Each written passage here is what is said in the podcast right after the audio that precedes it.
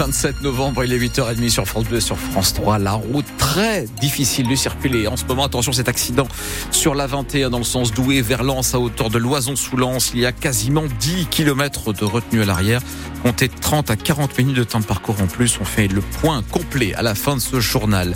La météo, Thomas Chonner, de la pluie encore pour aujourd'hui. Oui, de la pluie euh, quasi sans interruption, des averses plus précisément, mais aussi des rafales de vent euh, très fortes hein, qui iront jusqu'à 75 km heure sur les côtes, 60 km dans l'intérieur des terres, pour des températures toujours très fraîches, entre 7 et 10 degrés cet après-midi. Et Thomas, la direction de lycée vers ouest de Lille entend se défendre face aux accusations de la préfecture. À 15h30 cet après-midi, des responsables du plus grand lycée musulman de France répondront aux questions de la commission de concertation pour l'enseignement privé. Cette réunion a été convoquée par le préfet du Nord qui envisage de résilier le contrat d'association qui lie le lycée à l'État. Pour un établissement privé, ce contrat signifie non seulement reconnaissance, mais aussi financement. Les autorités s'interrogent concernant le lycée Averroès sur des fonds venus du Qatar il y a quelques années, ainsi que sur un cours d'éthique musulmane jugé problématique.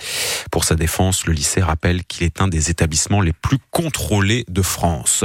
Dans le Pas-de-Calais, cette nouvelle journée de pluie qui débute n'annonce rien de bon pour les sinistrés victimes des inondations depuis 6 heures ce matin. La M dans l'Audomarois rejoint la Canche en vigilance orange pour risque de crue. La Canche qui par endroits ne s'est toujours pas retirée des rues et des maisons. C'est le cas à Neuville sous Montreuil. Le maire Olivier Dequesne explique que l'eau, certes, baisse, mais cela se compte en centimètres. Moi, il y a des endroits, je suis encore au-dessus de la cheville, donc il reste encore au moins 20, 20, 20, 25 centimètres. Donc dans les maisons, il y en a encore au moins autant. On aimerait bien avoir les pieds au sec, on va dire. Là, on commence à constater les dégâts dans les maisons. Là, on se rend compte que c'est dramatique. Là où je viens de parler avec une personne, elle a tout perdu. Tous ces meubles du bas, ils sont foutus.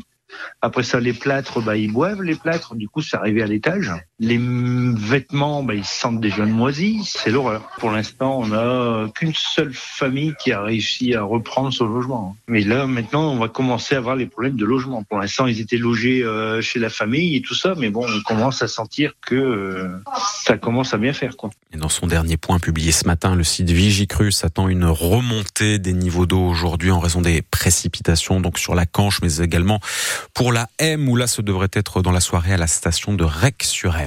Ils étaient collégiens à l'époque des faits, sont toujours mineurs aujourd'hui. Six adolescents sont jugés à partir d'aujourd'hui à Paris pour leur implication dans la mort de Samuel Paty. Cinq sont accusés d'avoir fourni des indications à l'assassin du professeur de français en octobre 2020.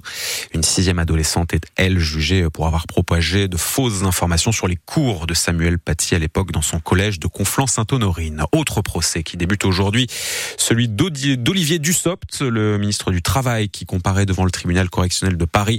Les accusations la portent sur des soupçons de favoritisme dans un marché public lorsqu'il était député et maire d'Annonay dans en Ardèche. Ce sont des chiffres que vous retrouvez ce matin dans notre article sur francebleu.fr. L'inflation qui n'épargne pas la pomme de terre, la patate sous toutes ses formes, puisque le filet d'un kilo de pommes de terre a pris par exemple 23% sur un an, mais il y a également cette hausse, plus 25% pour les frites surgelées, même les chips ont pris 18% sur un an. Ces hausses de prix sont dues en grande partie à, la sécheresse de l'année dernière, mais aussi à la hausse des coûts de, production pour les, pour les producteurs de pommes de terre. Football, Lille, ah. ce matin, est au pied du podium de Ligue 1, un petit point derrière l'AS Monaco en clôture de la 13e journée de championnat hier soir. Les Dogs se sont imposés 2-0 face à l'Olympique lyonnais avec des buts signés Jonathan David et Thiago Santos. Sylvain Charlet et ses invités reviendront bien sûr sur ce match ce soir dans Tribune Nord à partir de 18h. Retour également bien sûr sur la victoire de Lens samedi face à Clermont.